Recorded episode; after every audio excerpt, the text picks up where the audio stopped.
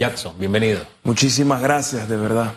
¿Sabe que una de las razones por las que se rompió con la corona española fue precisamente el estado de prostración, pros- Ahí- ahí va. postración que Ajá. tenía el istmo en diferentes áreas? Fíjese que no hablábamos de Panamá en esa época, sino del istmo, ¿verdad? Eh, lo mismo nos llevó a, también a, a romper con Colombia. Y, y miraba un poquito en el tema educativo y sentía un poco de espanto porque los 200 años nos encuentran en una condición que no es la mejor en materia educativa. No. A menos que usted tenga un punto de vista distinto. De- o sea, de- depende de la arista en la cual lo, lo- lo veamos. Primero que todo, buenos días. Eh, uno siempre dice que, ah, bueno, la educación siempre fue la misma hace 300 años. No necesariamente. Uno, uno- uno tiene que ver la evolución de la misma y los derechos que se han ido garantizando a medida que ha pasado el, el- el tiempo.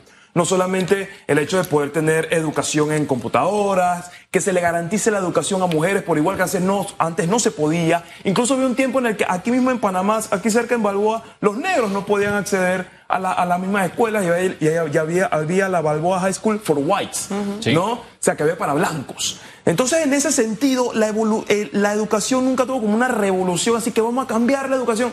Hubo una evolución natural que se ha ido. Ahora, el estado actual de la educación con respecto a otros países de la región, ya esos son otros 500 pesos, teniendo un Producto Interno Bruto que se puede comparar con Uruguay y tenemos la educación de El Salvador. O sea, en niveles de, de- de puntuación, lo que le estamos invirtiendo a la educación no se está no se está recibiendo en puntaje. Asimismo, las competencias básicas que podemos tener, por lo menos en lectoescritura. Que un pelado te lea y te escriba bien en tercer grado es fundamental para todo su ciclo educativo. Pero aquí el 50, en, en Panamá el 50% de los peladitos no pueden leer en tercer grado. A Pero- ese nivel. Y en pero la por- comarca es 80%. Pero ¿por qué ocurre eso? Sabes que cuando uno escucha y, y cada año aumenta más el presupuesto. Cada año, porque la excusa es que necesitamos más recursos para mejorar la calidad de educación, pero no estamos viendo esos resultados y para mí al menos, y sé que la ministra está haciendo un trabajo fuerte por tratar de mejorar, pero no la acompañan los docentes, Correcto. no la acompañamos a veces la sociedad en conjunto. Eh, ¿Qué es lo que ha fallado para que tengamos un presupuesto como el de Uruguay? Para que no tengamos la educación, por ejemplo, que tiene Uruguay, que tiene Chile, por ejemplo. ¿Qué- Correcto, ¿Qué, sí, es lo que ha podemos ocurrido? aspirar a eso. Eh, pues, pues, podemos aspirar a eso y muchísimo más. Porque así mismo, el presupuesto que se tenga no es igual a ejecución. Eso es algo, plata no significa resultados. ¿sí? Hay que tener planes con respecto a esa plata para poder generar esos mismos resultados. Y hay puntos clave, por lo menos en, a, mi, a mi concepto, la educación no se cambia de cinco años en cinco años. Son planes que se hacen de Estado. Y hay puntos muy, por, por, por, por, lo menos ahorita, en lo que yo quisiera enfocarme es que en esa plata la debemos invertir puntualmente en dos cosas. Uno es primera infancia. Todo lo que ocurre de los, desde los cero años hasta los mil días, desde los tres años hasta los cinco, hasta los cuatro que ingresa prekinder, de prekinder, kinder y ya hasta tercer grado, es fundamental. Los dos años más importantes de la vida de un ser humano no es la maestría. Los dos años más importantes es preescolar. Y si eso no se garantiza, entonces no vamos a tener ni bestia porque de aquí en un país donde del 100% solamente un 22% está en preescolar, le estamos condenando mucho futuro a nuestros pelados. Para mí poder invertir en primera infancia es lo que haría realmente un cambio en esa... Ah, y en, en primer año, que es donde se encuentra la mayor deserción. Nosotros tenemos que aprender de nuestros errores históricos y también de nuestras historias de éxito. En la segunda década del siglo pasado hubo un presidente llamado Belisario Porras que dio una apertura a educadores que vinieran de otros países porque nuestra educación, segunda década, ya éramos independientes, teníamos más de una década de independencia, eh, nos habíamos separado de Colombia y nuestra calidad de educación estaba por el piso. Y claro, tú no puedes dar lo que no tienes. Así que se, traje- se trajo educadores de Alemania, de diferentes áreas. Hombre, el Richard Neumann, en esa época, Richard Neumann llegó, el fondo educador que vino de esa, de esa oleada. En los años 40 había una dirigencia docente que era de avanzada. Y por presión de ellos tuvimos cambios en materia educativa que nos hicieron dar pasos hacia adelante. En los años 70 hubo tal vez el salto cualitativo y cuantitativo más profundo de la, de la historia en educación pública, porque se extendió la educación prácticamente a todo el país, rompimos la barrera del analfabetismo y superamos al 90%. bueno, no hablo del analfabetismo funcional, eso es otra cosa. Por lo menos se sabía leer y escribir. Propio. Cerrando la década de los 70 como un gran triunfo, ya la dirigencia docente estaba hecha de otro material y echó abajo una reforma educativa que podía tener errores, pero tenía muchas cosas buenas, pero se echó todo abajo. Desde el 79 no tenemos una hoja de ruta en educación. Y tristemente todos los años, esos mismos gremios, y fíjense que yo separo, dirigentes gremiales a educadores, porque qué dirigentes entregados, consagrados. Correcto. yo, yo sé de, en la pandemia de docentes que han visitado a todos sus alumnos personalmente. Que los llamaban. No los llamaban, personalmente. Han ido a su casa. Esa calidad de docente tenemos. Pero fíjense, hay quienes celebran que desde el 79 no tenemos una hoja de ruta en educación. Mire que este es Panamacondo, así nos encontramos.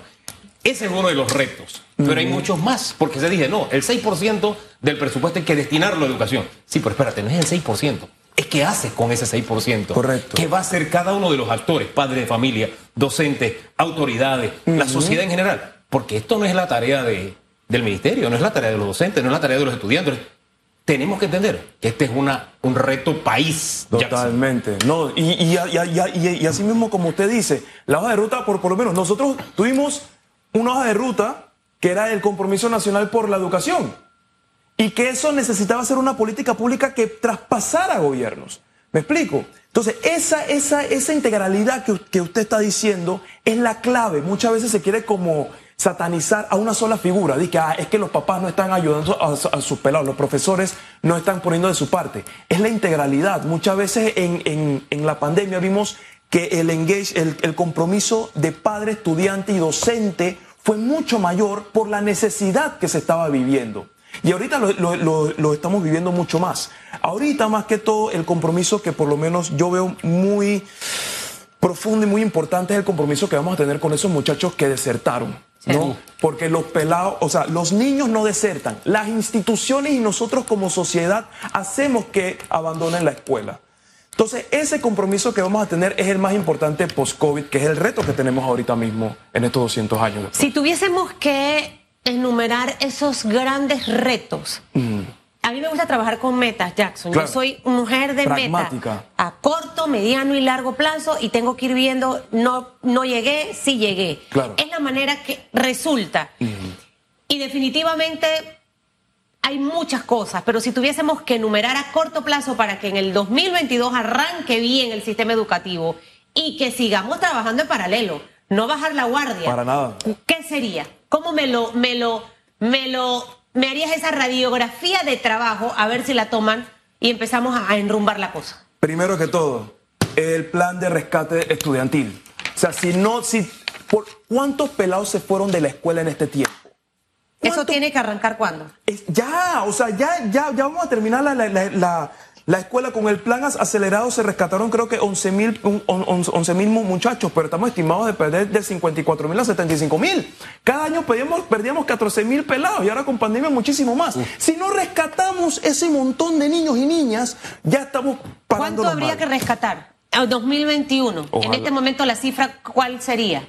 Ojalá se rescataran todos, pero eh, con, el plan acelerado fueron 11 mil, pero estamos, eh, estamos proyectados a perder el 54 mil a 60 O sea, que nos quedarían esos 54 mil pendientes para el 2022. Ah, que, no tienen vínculo, no necesariamente el que no estén vinculados significa que abandonaron, pero necesitan estar vinculados para el 2022. Eso es lo primordial, que regresen a la escuela. Ok, segundo. Segundo, trabajar con la educación emocional de los docentes. ¿Eso qué es? ¿Ah? ¿Eso qué es? El trabajar con la educación eh, em, emocional de, de, de, los docentes era porque en este, en, este tiempo que pasó, muchos docentes se vieron, pero con unas cantidades terribles e inmensas de trabajo. Muchos tuvieron que emigrar a Internet sin saber cómo manejar una computadora. Y el hecho de manejar un sistema híbrido le está poniendo mucho más de la parte del docente. Un docente que no tiene los recursos, el tiempo disponible para generar clases de calidad, no va a generar estudiantes de calidad no necesariamente un docente, y yo me puedo poner en ese mismo zapato porque ahorita tengo que dar clase. Si yo no tengo el tiempo ni los recursos para dar buena clase, no voy a dar buena clase. Entonces, eso es primordial. Y la capacidad de lectoescritura para las edades de, para los, pelados que no pasen del tercer grado. Eso es primordial y eso se tiene que hacer ya. Has mencionado tres cosas entonces. Sí. Recuperación, rescate estudiantil, educación emocional para los docentes Y lo tercero, ¿cómo le llamaríamos? Plan estratégico De lectoescritura. de lectoescritura desde tercer grado. Ahora, esas son Puntual. tareas prácticas de ya para allá que hay que hacer porque, porque si tuviéramos que hacer una analogía con el tema de los hospitales, por ejemplo, yo diría que nuestra educación está en UCI en este momento. Así, así sí. de grave. Yo no sé si usted coincide. No, sí, Pero yo la bastante. pongo en UCI. Pero cuando una persona está así de grave, ¿qué hace la familia? La familia está alrededor, apoyando, buscando el médico, tratando de prueba esto, prueba aquello, los médicos se desviven. Yo siento que tenemos que desvivirnos por la educación. Propiamente. Eh, eh, eh, hay un proceso en el que, por ejemplo, la comunidad educativa prácticamente ha dejado de existir. Yo recuerdo, yo estudié en la Escuela Santiago de la Guardia Arwe, cuando en el Valle de San Isidro las calles eran de tierra. Y si algo cuidábamos, era la escuela. Es más, si a alguien se le ocurría robarse algo de la escuela, la propia mamá de ese maleante, de ese mal portado, lo llevaba a devolver las cosas a la escuela. Yo fui testigo de eso. Wow. Pero estamos en una época en que se desvalijan las escuelas. Estamos en una, época en, en que esos templos del saber. Mire, yo- a mí me ha llamado siempre la atención esto. ¿Cómo es que al principio de la República construimos templos del saber como el Instituto Nacional? Usted llega y usted dice, wow, este es grande. Y yo voy para algo grande. Correcto. Aquí hay algo grande. Nosotros ahora construimos escuelas que parecen galeras. O sea, no invitan a- a- a- al estudiante a crecer, a ser mejor. Entonces, siento que hay que rescatar parte de ese deseo de crecer, de ser grande que teníamos al principio, como república, ponerlo en práctica, pero tiene que haber un entendimiento que eh, la educación no es, no es un espacio de poder de los gremios, no lo es. No es un espacio de poder de los gobiernos que nombran a sus allegados, etcétera, y tienen los manejos que todos sabemos que tienen. Eh, que este no es un tema, este es la educación, el sujeto y objeto de la educación es el estudiante. Correcto. Y si todos nos enfocamos en eso, creo que podemos hacer no solo esos cambios urgentes que usted propone, sino ir mucho más allá y de manera permanente, ¿no le parece? Claro que sí, y, y, y rescato mucho lo que dijo, el hecho de que vino la mamá del maleante a devolver las cosas a la escuela. O sea, ese compromiso, padres de familia, estudiantes, docentes, para el desarrollo integral del pelado, en la comunidad. No vamos, o sea, no vamos a crear ciudades así de, del primer mundo, sino construimos ciudadanía, así como decía eh, do- eh, Ra- Raiza Banfield. O sea, ese, ese compromiso que se tienen de todos, porque habíamos visto la escuela como una guardería, como un lugar donde tú tiras a los pelados. Ah, Sí. bueno, ese problema del profesor. No, son procesos integrales del muchacho donde el, donde el muchacho pasa la mayoría del tiempo despierto. Entonces no podemos pretender que este lugar simplemente es una guardería que ellos tengan que resolver. Claro. Porque el proceso integral de formación es continua para todos los niños y niñas y adolescentes. Si no les brindamos de esa misma experiencia como era traer al muchacho y que devolviera las cosas, que sintiera su pena. Eso es parte de la formación integral del muchacho y eso obviamente no está en la currícula. Mira, parte pero de tiene la- que pasar. Parte de esa integralidad implica que las escuelas no pueden estar cerradas para la comunidad. Para ¿Qué es nada. lo que te trato de decir? Hay comunidades donde usted encuentra una cancha de fútbol y está la escuela con su canchita o está la de baloncesto o de voleibol o de fulbito, lo que tú quieras, y la escuela cerrada. Entonces ya no es el punto de encuentro, ya no es el punto de esto es mío, ya no hay un sentido de pertenencia, de servicio, porque al final educar es un servicio que se da. Es un servicio, pero más, pero, pero, pero más que todo forma parte del desarrollo integral de la comunidad. Claro. O sea, ninguna comunidad que, se, que pueda verse creciendo no, no- no está sin una escuela. Ahora, todos los niños que nacen en Panamá tienen un derecho inalienable de educación de calidad. Así Total. es. No se le puede privar de ese derecho a ningún pelado. Pero sabes, la estrella supuestamente de este gobierno es la educación. Yo puedo entender que llegó la pandemia, eh, eh, Jackson, yo te voy a decir Jackson. Sí, no Pero es parte de la vida. Cuando te empiezas en una aventura, en un reto, tú te vas a encontrar situaciones no tan fáciles. Es parte de. Tú vas a emprender un negocio, no todo va a ser bonito. Te casaste, no todo va a ser bonito al inicio. O sea, van a haber dificultades y obstáculos que se te van a presentar. Yo siento que agarrar realmente la educación como una estrella va mucho más allá de ponerlo en un plan de gobierno y de decirlo es empezar a ejecutarlo y dejar las bases sólidas, diría yo, para que nosotros no tengamos planes de cada cinco años de educación. Hay temas en los que tiene que ser tema de Estado, salud, tema de educación, por ejemplo. ¿Qué debiera hacer esta administración que le llama a la educación precisamente una estrella para enrumbarnos hacia eso? Estamos tratando de atraer inversiones a nuestro país. Y no tenemos la Pero no tenemos la gente preparada para eso. Entonces, por Dios, estamos dejando que las cosas se nos vayan de las manos. Yo no sé si es un tema de liderazgo, yo no sé si es un tema de, de verdad de tener voluntad de hacer las cosas. No propio. O sea, el, el, el COVID fue una cosa disruptiva. Fue lo más, lo, lo que más disrumpió, aparte de salud, obviamente, fue la educación. El hecho de que los pelos no fueran a la escuela. Y en Panamá pasó algo. Fue un, un fenómeno solamente en Panamá. Fuimos el lugar que más clases perdió en el mundo. ¿Me explico? Y ahora viene algo. Cada niño que nace en Panamá. No que perdió, que sigue perdiendo. Que sigue perdiendo.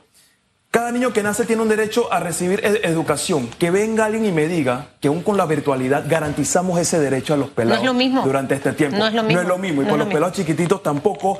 No es, tú me vas a decir que un pelado que aprende a leer y a escribir lo hizo en la virtualidad de la misma manera presencial. Pero tú Para sientes nada. que en realidad el hecho de escuchar es que las escuelas no están listas, haz que no que la, primera, la segunda, la tercera vacuna, si no tenemos, siempre. o sea, te lo digo y con mucho respeto al, al gremio educativo. Claro. Pero ustedes tienen dirigentes que en vez de sumar restan y atrasan porque eh, y atrasan demasiado. O sea, aquí por qué ocurrió esto? ¿Realmente el gobierno no estuvo preparado para que los chiquillos regresaran a la escuela o realmente es que estos gremios de docentes que toman el control y que dicen ser la voz de los demás, ¿sabes? Fueron los que en realidad cometieron el gran error, porque Claro. aquí hay responsabilidades. ¿Cómo lo ves tú?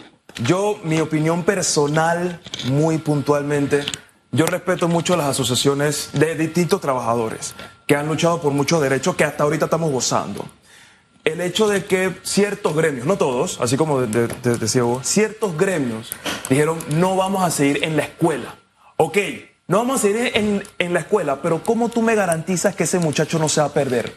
¿Cómo tú me garantizas de que la educación de ese muchacho va a continuar? Porque ese es su derecho, que nosotros lo estamos garantizando. Si ellos pueden garantizarme eso, entonces pueden seguir con esa lucha. Pero si no, yo siento que esa fue un, o sea, un echa para atrás terrible tener la bandera de no tener más educación, porque estás cortándole las alas exactamente a los pelos que más necesitan. ¿De quién fue la chiquitos. responsabilidad exactamente? Yo, yo, yo diría que realmente no quiero como poner el dedo, sino de todos, porque nosotros como, como, como padres, Sí, como sociedad, pasar, nosotros no fuimos a exigirles. Nosotros, estaban en la calle los que querían que siguieran los pelados sin tener clases presenciales, pero nosotros dónde estábamos en eso. Oye, y este es un tema que de verdad tenemos que hacer una introspección. Oye, ando enredado, ¿qué me Introspectiva. pasa? una introspección porque al final en la Universidad de Panamá, por ponerle un ejemplo, con profesores vacunados y estudiantes vacunados dijeron no, no vamos a clases presenciales. E- e- fue un fenómeno que los panameños de verdad tenemos que sincerarnos. No, los bachilleres de ciencia, que se graduaron de ciencia. Oye, sin hacer ningún laboratorio. Entonces, tenemos que sincerarnos porque al final, si no aceptamos que tenemos un problema como sociedad, van a venir cosas como esa. No es que los periodistas son unos gratos porque lo que pasa es que quieren dividir los gremios de la sociedad. No, no es eso. Señores gremios, entendamos esto. Ustedes no son el centro de la educación, son los estudiantes. Y yo felicito, mire, yo conozco testimonios de docentes que llevaron los módulos a las casas de los estudiantes. Nadie Correcto. lo tuvo que hacer, ellos lo hicieron. Correcto. Ey, averiguaron la dirección y fueron. Usted sabe lo difícil que era moverse en época de pandemia. Trasladémonos a esa época.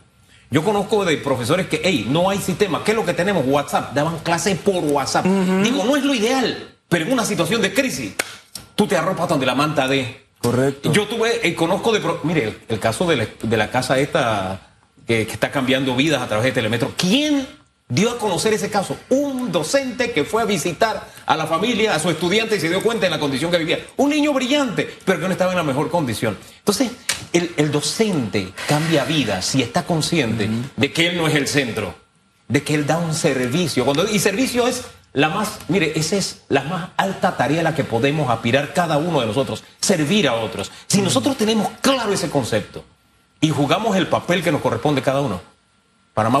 Y un detalle adicional, un detalle adicional, permítame que me exceda en esto, pero esto a mí No, me, no, para nada. me apasiona. Mejor. Cuando aceptemos de que en este país se come tamales, pero también se come yaca. Cuando aceptemos que en este país se come tortilla como se come pupusa. Cuando, acepta- cuando aceptemos que nosotros somos un país hecho, construido de, migra- de migración, que aquí no hay una raza de panameños 100%, porque hasta los gunas vinieron de Sudamérica. Cuando nosotros aceptemos eso y tomemos lo mejor que nos pueden traer todas esas nacionalidades, sin estar segmentando, fulano es tal cosa, este es tal cosa, sino que sumemos y vivamos lo que realmente somos, porque eso es lo que hace panameñidad, creo que nuestra historia puede cambiar. Claro que sí. Algo que para, para complementar ese hecho, aparte también de los dirigentes eh, gremiales, también quiero sacar a relucir los padres de familia, porque hubo también una gran desinformación durante este tiempo en los padres de familia. Incluso hubieron escuelas que hicieron encuestas para ver si regresaban a la presencialidad. Y los papás no querían. Y los papás no querían. De escuelas privadas también. De escuelas privadas, pero era por la desinformación de los padres de familia también. O sea, es la integralidad de la comunidad educativa, lo cual podemos hacer una radiografía oh. de, de todo lo que viven, de todo lo que hacen, y no olvidarnos de que el derecho es del estudiante es del pelado, es de la pelada. ¿Cómo le garantizamos ese derecho sin importar la modalidad? Si me pueden garantizar la calidad independientemente de la modalidad, perfecto, hagan lo que quieran, pero no pueden hacerlo. Solamente se logra yendo a clases. Aquí hay que hacer una, una autocrítica. ¿Cómo yo logro que una comunidad esté informada? Utilizando los espacios con la comunicación estratégica para eso. Yo hubiese arrancado desmintiendo falso que hay y los fake news que hay en las redes sociales para que los papás eh, pudieran entender. Porque lo que pasa no es que los quiera ahorita como defender, pero hay tanta información falsa, cadenas de WhatsApp, en el Instagram. Tú ves médicos reconocidos, gente de prestigio hablándote de una cosa y al final eso confunde. Pero entonces, ¿qué debe hacer el Estado? Utilizar eso no para tirarse bombo, sino para educar a la población panameña. Los, retos que tenemos son muchos. Eh, conversábamos hace unos días con el viceministro de Infraestructura del Ministerio de Educación y básicamente el 90% de las escuelas están listas, mi querido Jackson. Pero este es un proceso que es continuo, porque estarán listas ahorita, pero quizás en marzo hay otras que se suman a la lista de mejora. Yo le insistí al viceministro que necesitamos un programa de mantenimiento eh, sostenible y efectivo, quizás como el de la Autoridad del Canal de Panamá. Ese es, lo que pasa es que no le puedes dar pie a que los gremios benditos, los que se portan mal, agarren esto como excusa para hacer paro, para no ir a dar clase y demás. O sea, yo tengo que tener todo básicamente listo. Y segundo, mejoras a nuestros contenidos, a los planes de estudio. O sea, hemos dejado muchas materias que son que a lo mejor no tienen que estar dentro del currículo, pero sí tienen que estar ahí en el pensum y de forma eh, eh, eh, ¿cómo te digo? Eh, la involucras con una o dos materias, los valores, urbanidad, religión, educación para el hogar. Ahora el tema del emprendimiento. Lucas desarrolló un proyecto en tercer año del colegio, hizo su estrategia de marketing, presupuesto, porque eso no lo pueden tener el resto de las escuelas. Correcto, correcto. Más, más, más que también eso, de los currículums y de los temas es la metodología. Así o sea, cómo se imparte. Por ejemplo, yo puedo decir que Vasco Núñez de Balboa descubrió el mar del sur, ¿verdad? Pero es muy diferente a tener un debate de la importancia de Vasco Núñez de Balboa en la historia panameña. Enseñarlo a pensar, a razonar. es muy diferente, pero eh, vuelve, vuelve, al hecho. Yo, como, como pichón de querer ser, algún día mi sueño es ser docente. Pero es ese tiempo de poder sentarse y poder ver cómo lograr esos aprendizajes en los pelados y cómo medirlo. Porque esa también es otra cosa. Si no medimos lo que hacemos, no vamos a ir a ningún lado. Gracias a la medición que hacemos podemos darnos cuenta de lo mal que está la educación en sectores como matemática fundamental y lectoescritura. Pero si nosotros no medimos no solamente a los docentes, sino a los, al sistema como tal, al muchacho, al padre, a los directores si tienen la capacidad de administrar o no, etcétera. Claro que sí. A los propios ministros a través de sus logros. Todo hay que ponerlo La gente le tiene miedo a que lo midan. Claro. Todo el mundo. Claro. Que te califiquen. es lo mejor que puedes hacer. Todo el ser humano es medible. Y, yo quiero aclarar y siempre me encargo de decir esto. Si hay una profesión que yo admiro es la de docente. Pero la del buen docente. No el que llegó y encontró, digo, bueno, en esta profesión yo tengo un puesto de trabajo donde a mí no me van a mover, tengo mi aumento asegurado, etcétera. No, no, el que llegó para enseñar. Y yo siempre lo digo por el ejemplo de, mi hermano. Yo he estado al otro lado del mundo.